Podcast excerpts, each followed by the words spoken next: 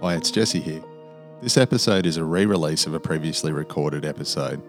We thought this was too good to let it sit with the sound quality that we got on our first production, so we've remastered this one and hopefully it can be one for the ages. So please enjoy and share with your friends.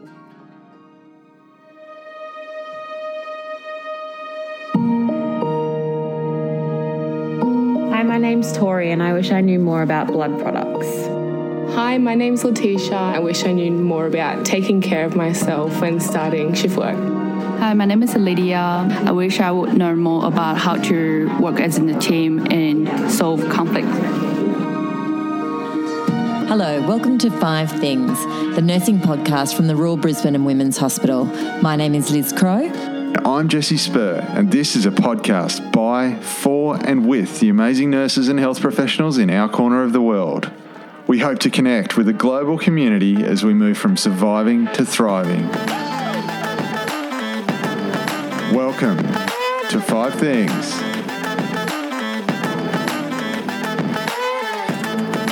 Hello, my name is Liz Crow, And I'm Jesse Spur. and welcome to another episode of Five Things. And today we're going to talk about something so very important, an area I feel, you know, I know Jesse and I feel very passionate about, and someone we've been dying to have in with us because we're going to talk about the very important issue of domestic and family violence. And we're welcoming Jelena Senic, who is the domestic and family violence workforce specialist here. Welcome. Hello, thank you. Hey, Jelena. Certainly a well and truly qualified guest on here, which is why we're again reaching outside of the nursing circle to uh, your clinical background being social work.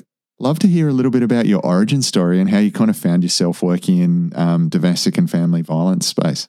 Sure. So, uh, when I was in high school, I was very, I had a, uh, one of my really close friends, her mum was a social worker. So she was a huge mentor for me.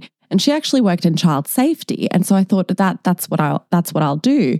Went through my university degree and, and just realized during my first placement at a domestic violence service, this is it. I've landed. This is my place. You know, it really resonated. Um, it it really struck a passion in me the domestic and family violence work.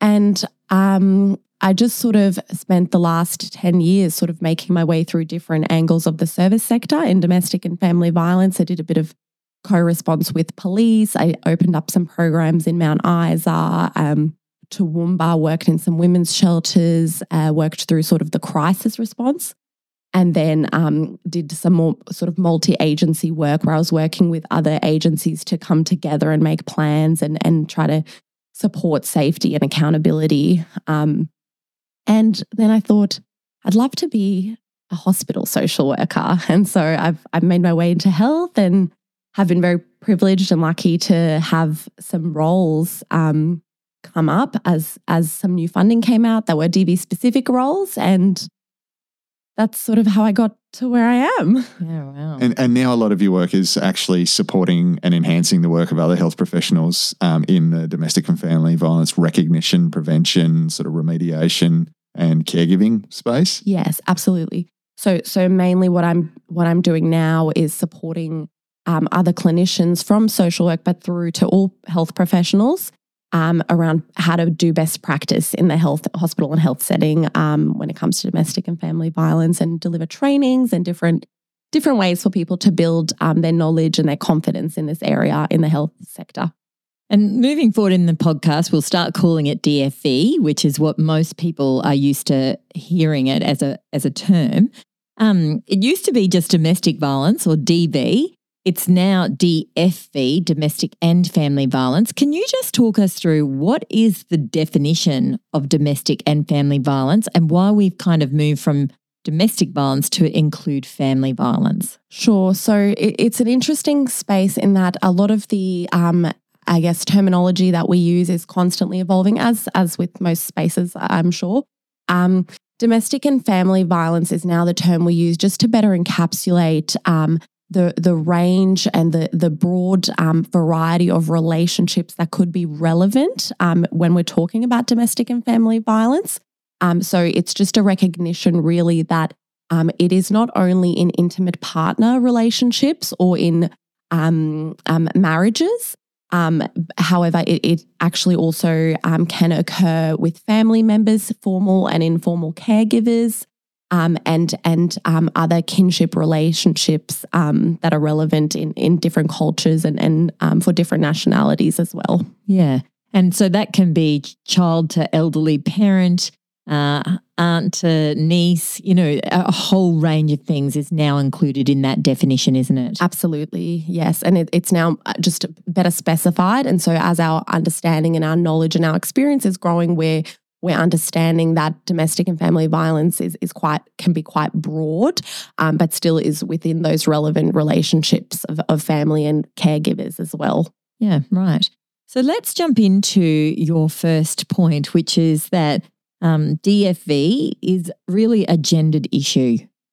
Yeah. So um, the reason that is the first sort of point that we just start at is because it's really important for us to understand the evidence base, um, the really strong and consistent and wide range of evidence base, both in Australia but also internationally, um, that really is saying that domestic and family violence is disproportionately experienced by uh, female or people who identify as as women or females, um, and um, perpetrated disproportionately by men or people who identify as men, um, and that is um, because of various um, systemic and structural um, layers of oppression um, and I guess inequality that that are experienced by females um, that that contribute to some of the drivers of violence against women. So it's really important that we understand that um, we're not we're not saying men don't experience violence. Um, however, what the evidence base is telling us is that the violence, the domestic violence experienced by women is more frequent and severe and likely to lead to significant injury homicide, um, and to permanent disability or, or permanent chronic health issue. Why is it that women are so much more disproportionately the victims of domestic and family violence? Sure. So we're talking about an issue um, that is arising in the context of inequality and and social um, social inequality.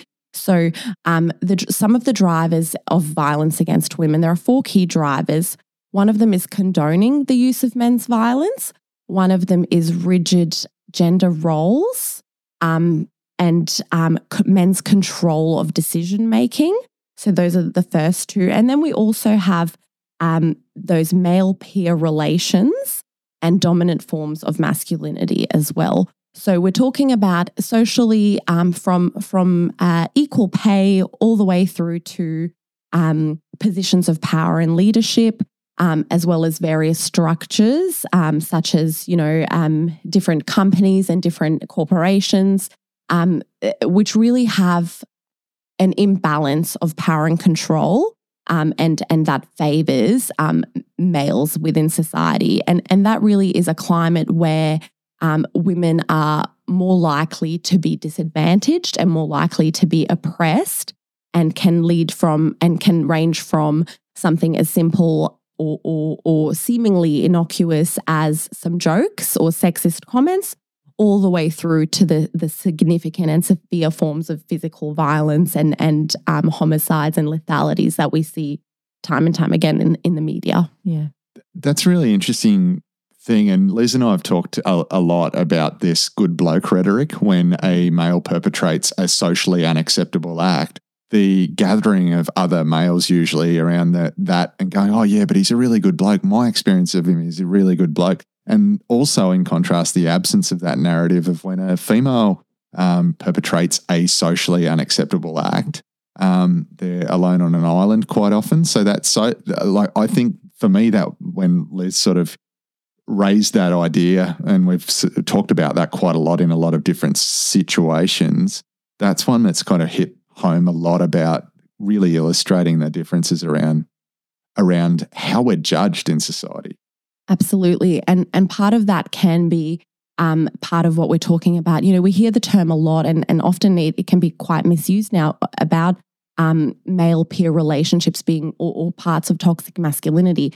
And part of toxic masculinity is really tapping into that um, just what you've just exactly said there, Jesse, around, um, you know, as as men and as peers, um, really what what should be happening in positive and healthy relationships is that we're holding each other accountable and we're saying, "Hey, mate, that's actually that's actually not on," or oh, you know, I, I, know you you just called your partner that. That actually makes me feel a bit uncomfortable, and that's really challenging and really difficult to to do that um, for anyone.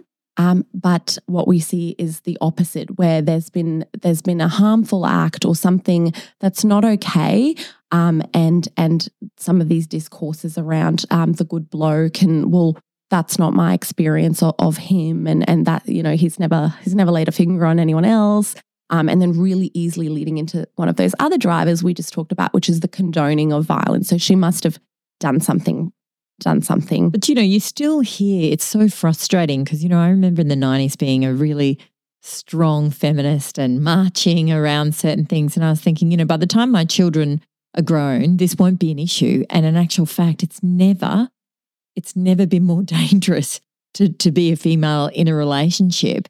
But this whole rhetoric of like, she's a psycho or she was a nag or like, well, I'd hate to live with her. You know, like that there must have been something where we constantly still are talking about what was the woman's role in leading to violence or leading to you know verbal abuse yeah. rather than saying this is simply unacceptable absolutely and and that is all part of that that social social considerations that I'm talking about when we're talking about gender being being the a factor that we need to understand where there's a very different response to female victims versus even male victims of, of violence, um, usually perpetrated by other men as well, um, to the responses that men who do harm get. Hmm.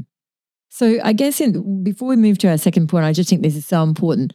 In the health context, we need to be really careful about not reinforcing stereotypes, um, really being supportive of women in leadership roles, uh, helping women find their voice, uh, and and I guess con- just conscious of our own behaviour and what we find humorous as a way of giving messages to our peers, don't we? Absolutely, that is that is the the quickest and simplest way we can all start to to make some cultural and social change in this area. Perfect. So let's go to number two, and that is, you know, how if I'm a healthcare professional, how do I recognize domestic and family violence?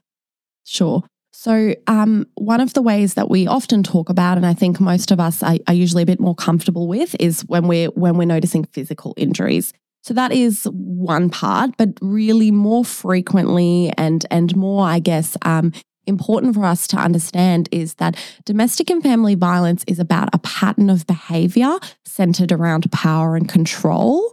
Um, and that coercive control and indicators of coercive control are really important for us to be able to recognize. So, some, some ways that that might look in the health setting um, is that we might um, notice or observe or be advised that um, our patient doesn't have a lot of friends or doesn't have a lot of contact with family or friends or isn't allowed to make phone calls.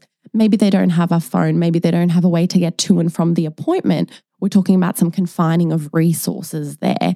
So um, there's a limited ability to be autonomous and to be independent. Um, and so we might pick up on some of those signs. We might pick up on a patient who might be using violence by recognizing indicators such as um, that they are talking about their partner in some of those really derogatory ways, whether really um, clearly derogatory or whether more subtle. So they might constantly like you mentioned before, talk about their partner's mental health issues as a point of concern. She's she's really crazy. She's you know she she riles me up. You know it, it makes me really mad. Um, we might hear that um, their partner is a very uh, poor mother, or some criticism around the mothering, or criticism around her social circle. You know her friends are no good. They all you know they're the reason we broke up.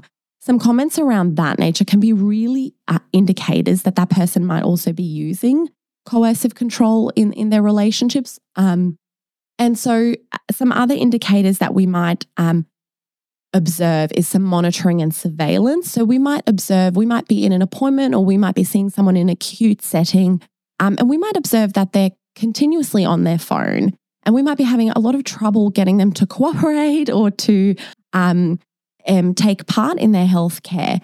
And so um, that could be to do with the fact that they're worried about their safety and they're maintaining and managing as best as possible their own safety because of a threat that we're unaware of. So it could be that if they don't reply to those messages, if they don't answer that phone call, there's a real threat there for their safety. So some of these forms are, are forms that I really um, frequently see and hear about with our clinicians. I guess the other thing is is that you know we're talking about our patients, but we need to be aware of our colleagues, don't don't we? And that initially some of those coercive or controlling kind of factors when you first meet someone can look like oh their partner's so loving. You know, they've called 9 times, they drop them off at work, they pick them up at work, they never want them to spend a Friday night without them. You can it is con- complete control. Like I'm just better with the money, so it's better that I look after it. Or you know, like they don't even have five dollars in their wallet um, to have autonomy to buy a, a soft drink while at work. These are red flags, and they're not always. Some people have, you know, that's their relationship. Um, words of affirmation is their love language, and there's texting but it's the nature and I guess the tone, isn't it, that we need to be aware of? Yes. And again, coming back to the pattern, if we're really observing some of those patterns and if we're observing some of um, the, the ways that they're communicating, communicating, some of the ways you just mentioned, Liz, um, we might say to our patient or our family or friend member, "Oh, okay, so you know, you you you manage the money because she's not very good at it. How did that come about? Mm. Was that a joint agreement? was you know and so you might just actually be curious and and unpack that a little bit if you're if you feel like you might be recognizing some indicators so i think that's a really good segue into the next point which liz will just launch off in a second is that we're talking about red flags or those threads that stick out and you're deciding whether you're going to pull on that or just let it be. Hmm. and that's a that's a tricky it's a tricky whether it's a patient or a colleague or your sister-in-law or you know anyone and you know not disqualifying that there are some men who also find themselves in domestic and family violence. But our point number 3 is like okay you've got some concerns. There's some real red flags what do we do about it if we suspect that someone is in a domestic or family violence situation sure so the really simple and important thing for us all to do is to just ask the question so when I say ask the question, we do need to be sensitive and compassionate and kind about how we ask it. I wouldn't ask someone, Are you experiencing domestic violence? Particularly not to start that conversation. I might say, you know, I noticed you're you're checking your phone a lot, um, and, and you seem seem a little bit upset or a little bit nervous.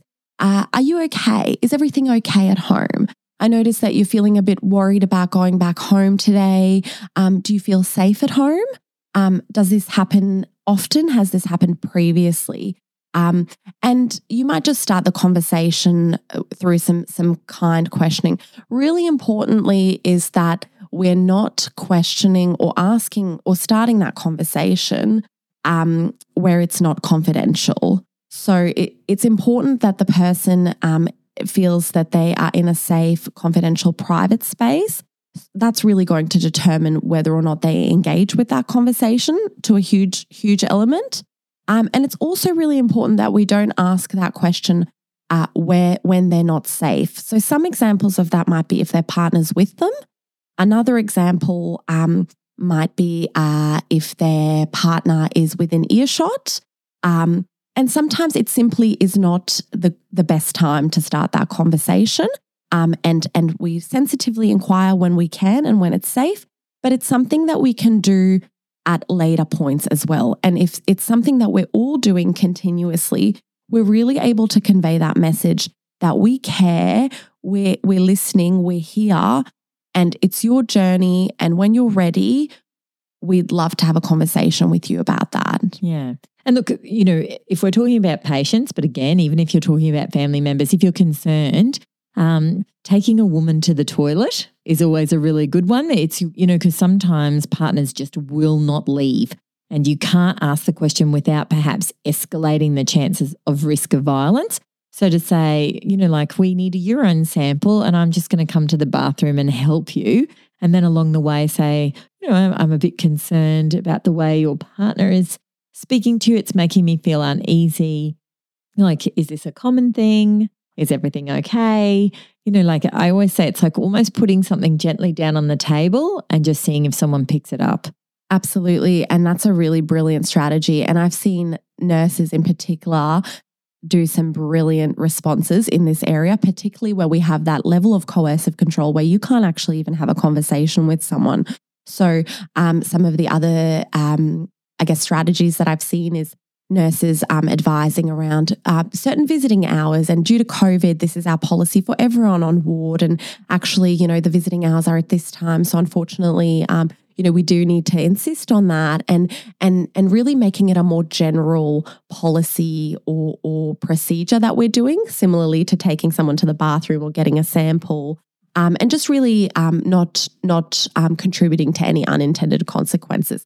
Making it casual staying within our scope of knowledge um, and having a think about creative ways where we can where we can insert some safety in that space Another really valuable uh, way to uh, get some support is to contact your social workers. So, social work can provide you with some suggestions or some ways or, or strategies that you might like to try, and we can also attend um, and we can attempt to to do some some of that as the social worker on ward as well. Perfect.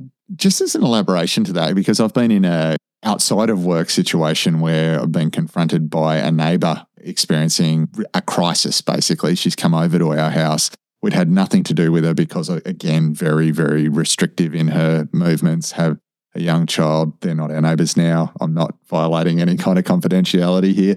Um, because she'd seen me coming and going from the house wearing scrubs, knew I was a health professional, so felt it was safe to come over when she just had the hell beaten out of her.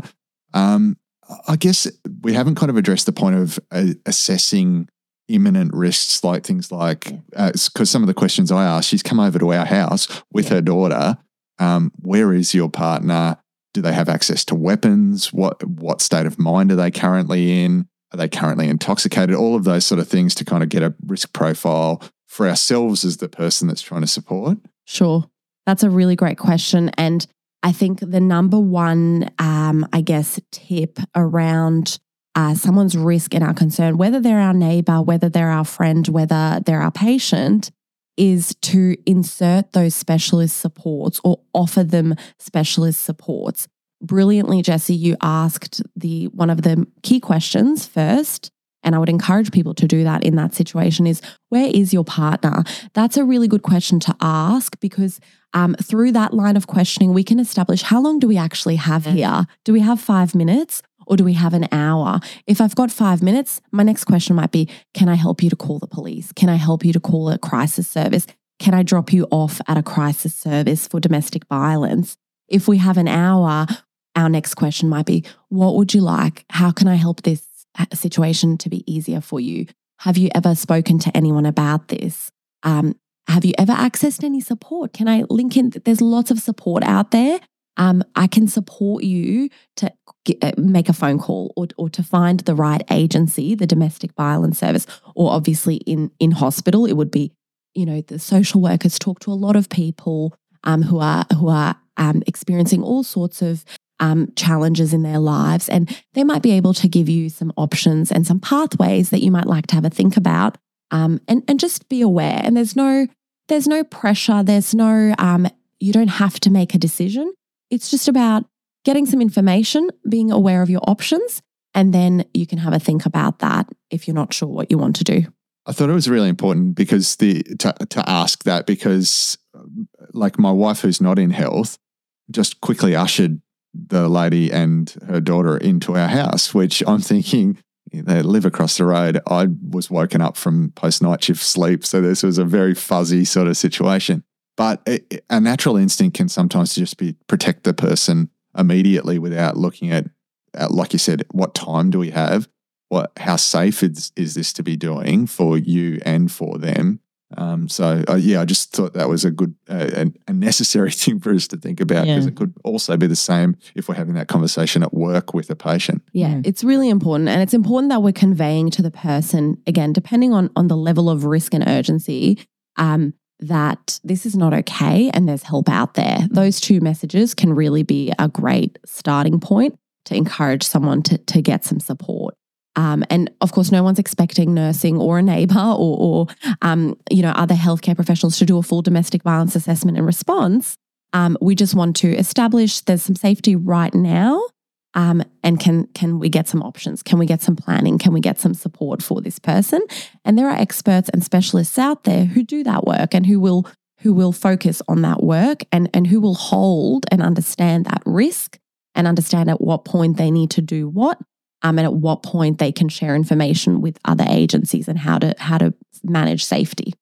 Um, I just uh, before we move on, I think it's also really important for people to realize that domestic and family violence it rarely starts on day one. You know, like people can start off very charming. There's lots of love. There's lots of wonderful times, and then this insidious uh, undertone creeps in, and then can escalate quickly or over time. Because of that, it can take you know particularly women, but anyone some time to recognize it as violence and to help get themselves out of that situation. So, the first time you approach someone, you've got a concern. It's highly unlikely that someone's going to go, you know what? This is domestic and family violence and I'm out of there.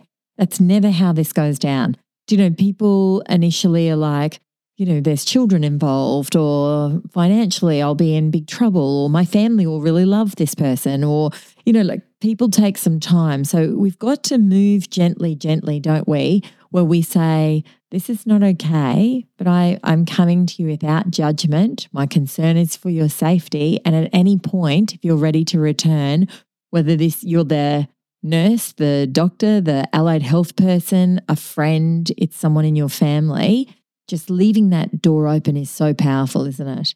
Absolutely. And we know that that uh, separating or, or understanding domestic and family violence is a journey. So it's really important that we start where the person is at and that we understand that not all disclosures are help seeking. So just because someone today has told me, maybe for the first time ever, that they're experiencing um, some some violence or they're experiencing a lot of control in, in the relationship, um, doesn't mean that that means they're ready to separate today. It doesn't mean they're ready to even talk to anyone else today.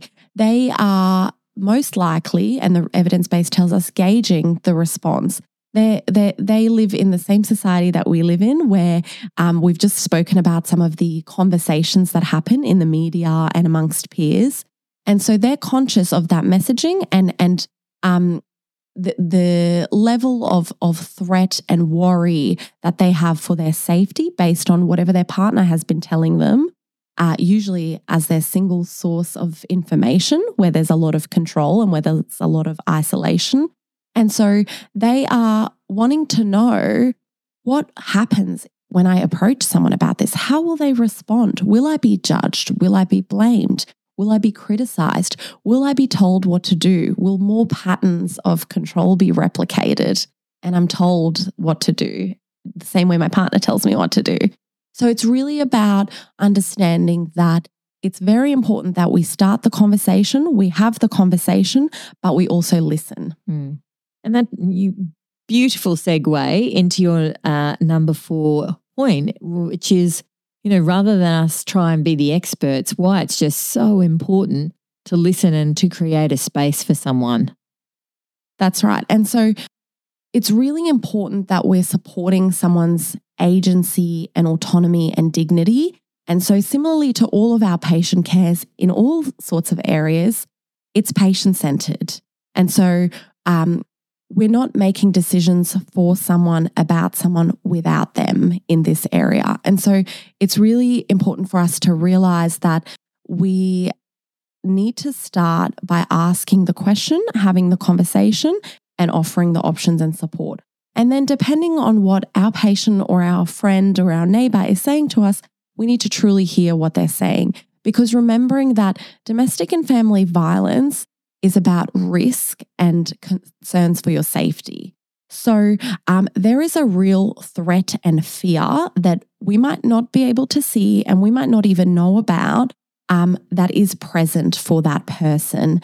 Um, and they are worried, like you mentioned, Liz, about the um, prospect of not having any money if they if they leave or if they tell anyone, um, potentially being homeless. They might be worried about all of their family and friends not believing them. They might be worried about their if they're on a partner visa, their immigration status. They might be worried about uh, well, I'll have to uproot my children and I don't want to go to a women's shelter four hours away. So there's lots of different, um, I guess, barriers and concerns that people might have.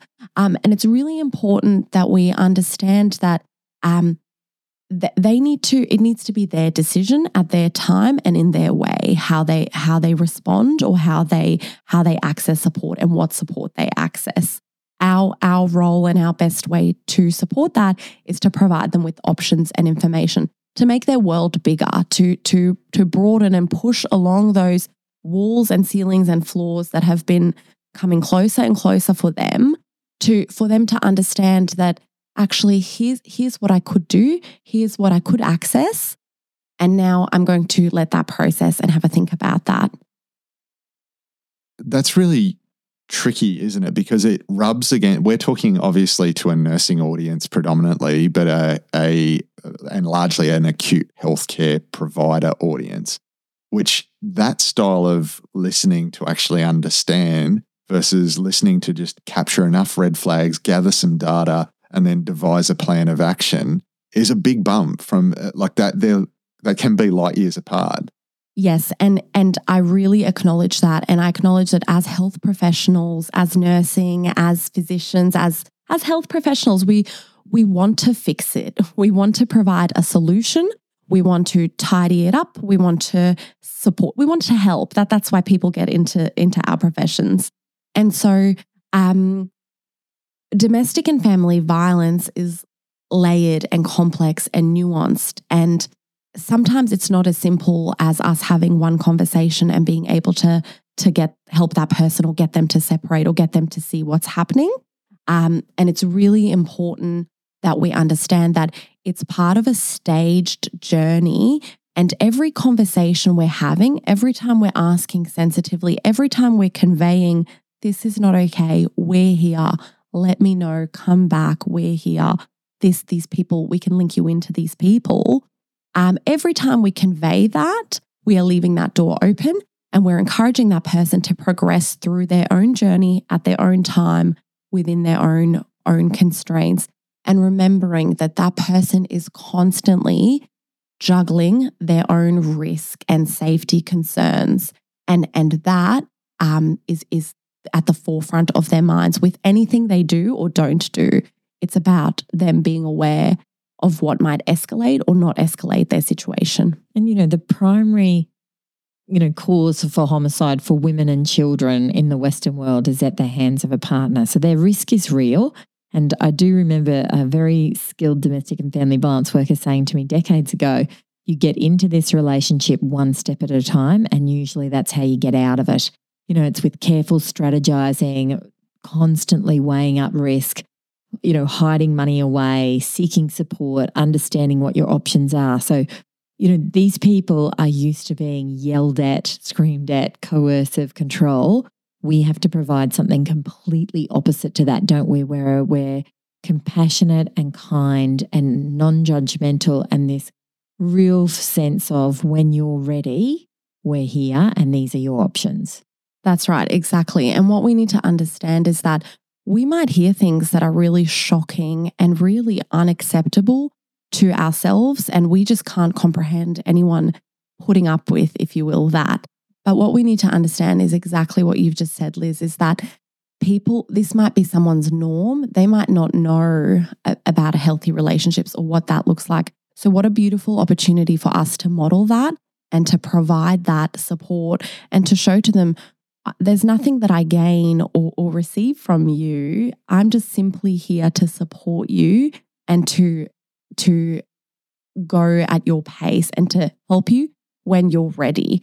We also the other thing that's really important to understand is that um victim survivors are constantly resisting the violence. So we might not see that. It might not be in the way that we would expect them to. They might not be going to the police or getting a domestic violence order, but there are lots of ways and strategies that they are emplo- employing to resist that violence. Um, so they don't just put up with it. Um, you know, from something as simple as knowing which bedroom to go to when there's an escalation happening, knowing that, you know, when he starts drinking, I pack the kids up, I take them and I go to my family's. There are lots of acts of resistance and safety that victim survivors are already implementing, which is why they're sitting here today talking to us. Mm. It's through their own efforts and through their own safety. And we really need to tap into that and what they would like before we can support. So much important information for us. And I guess, you know, you, you've really signposted for us about how important it is to move at the pace of the person in front of you. Um, so your number five point is, you know, where and when do you do the referral? And I guess this is where lots of people will get stuck. You know, like I've got this huge concern, something needs to happen today. Uh, you know, I'm I'm mandated to make a referral. How do we navigate referrals and what's the best places to send people? What's the best place to kind of share information that for someone who may not be able to have a pamphlet in their handbag? You know, can you talk us through your number five? Absolutely. So I would always start with offering social work or asking um, or, or explaining that social work is part of the team and I'm going to get the social worker to come and see you. Social work really can support and navigate what stage of change that person might be at, whether they're ready to go right now, whether they are wanting to think about it, or whether they are wanting to get some counseling and support to start to understand and unpack some of their experiences. Social work are able to do those assessments. We're able to manage any risk or concerns. So, really, I would encourage if if we are suspecting or if we're aware that there's concerns, whether the person is using violence or we think they might be communicating with control and coercion in their relationships, or whether they are experiencing violence, um, link in with social work. Um, you can also link in with social work in the background as a consultation tool. So it doesn't need to be that social work come and see the person straight away, but we can help you guide your response and some of the options if you're still quite in the early stages or you're still only suspecting. We get lots of phone calls in the domestic and family violence service here around this is what I've seen, this is what I've observed. How, how do I ask the question? Where do I start? Or this guy will not leave her side. You know, I'm a nurse in this area. What do I do? You know, I'm really worried about her. This is how she's come in. These are the injuries, or, or whatever the case might be. Give us a call and, and we can support that. Um, the second thing to think about is when if you are sensitively inquiring and if your patient or friend, if you're it's a neighbor or a friend, you're in the community, if that person is saying, yeah, you know, I think I think I would like some support. I think I would like like to talk to someone. Um, that you're referring them to domestic violence specialist services. So um, that is very important, and that's what social work do as well. Once you once you link in at the hospital, but the domestic and family violence specialist services are are centres in each region or each area who do all types of supports. So they can do therapeutic counseling. They have women's groups or children's groups. They can support with safety planning, risk assessing, and exit planning. And they can also support with referrals for accommodation, shelter. They can support with referrals um, for financial advice. Um, I know Brisbane Domestic Violence Service, who's who's in our our local region here, close to the the um, Royal, is um, employing a financial counselor within their service who provides support to women who have, for example, um, significant debts arising from financial control and from being coerced to sign agreements or sign different um, debits. So much great information. I, I really thank you for you know bringing to the light so many important issues that we need to think about for our patients, our own behavior, the, the ways that we may are very unintentionally being reinforcing stereotypes or, or ideas and ideologies in our, our community. So let me just see how I go in summarizing this. So, number one is disproportionately domestic and family violence is a gendered issue where females are the victims and males are the perpetrators.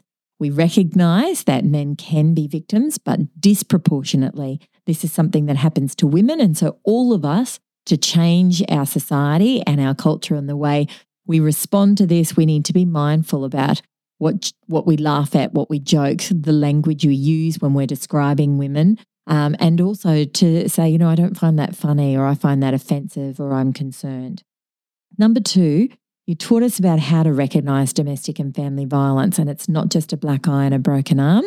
It can be really harmful, derogatory words, insults, coercion, and control. People not having freedom to decide where they go or to access their own money or constant calls, texts, uh, someone by their side and, and saying, you know, I'm here because I'm the protector and I'm, you know, won't leave this person's side. So just to recognize that it can come in the sense of physical, mental, emotional, spiritual, financial, uh, a whole range of things. Number three, what do you do if you suspect domestic and family violence? And the first thing is you know, to approach it with real gentleness, compassion, uh, uh, kindness, without judgment, uh, just to present to someone, maybe for the first time, that you're concerned or th- that was painful to observe. And is this something that happens frequently? Uh, is, you know, has this ever been raised in the past? What would that person like in terms of resources or knowledge or a cup of tea? Starting very gently, gently, uh, recognizing that you know this is a very complex issue and that people have probably been doing all sorts of things to keep themselves safe and just to be mindful not to have conversations in front of the perpetrator or within earshot of the perpetrator because you may accidentally be putting that person at increased risk.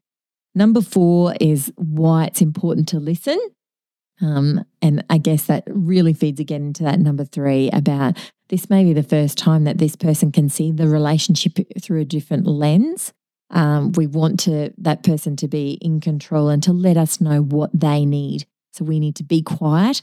And number five, you know, let's really think wisely about how we refer. Um, if you are in a hospital situation, the social work department should be your first port of call. If you're in the community, there are also social workers and community healths, etc.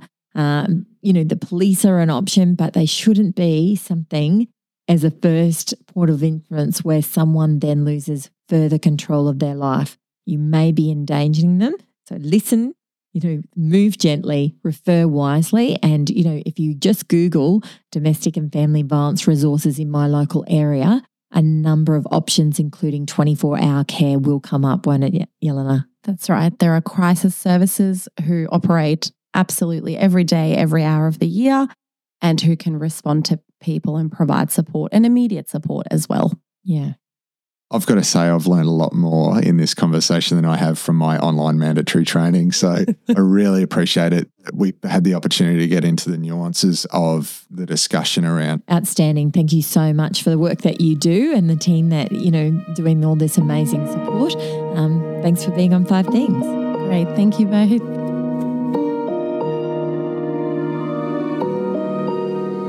The Royal Brisbane and Women's Hospital Five Things Nursing podcast acknowledges the Turrbal and Yagara as the First Nations owners of the lands we now tread.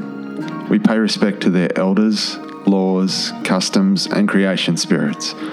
We recognise that these lands have always been places of healing, teaching, and learning. We also wish to acknowledge the First Nations people of the lands of our global community and encourage our listeners to seek out, listen, and learn from the knowledge held in your shared space.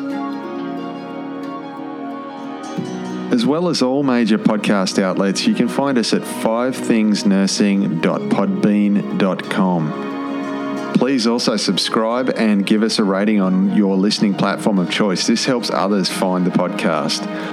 And finally, if you'd like to connect with Liz or myself on Twitter, we can be found at Liz Crow 2. And for me, it's inject underscore orange. We would absolutely love to hear your thoughts, ideas, or feedback. Thanks for listening to Five Things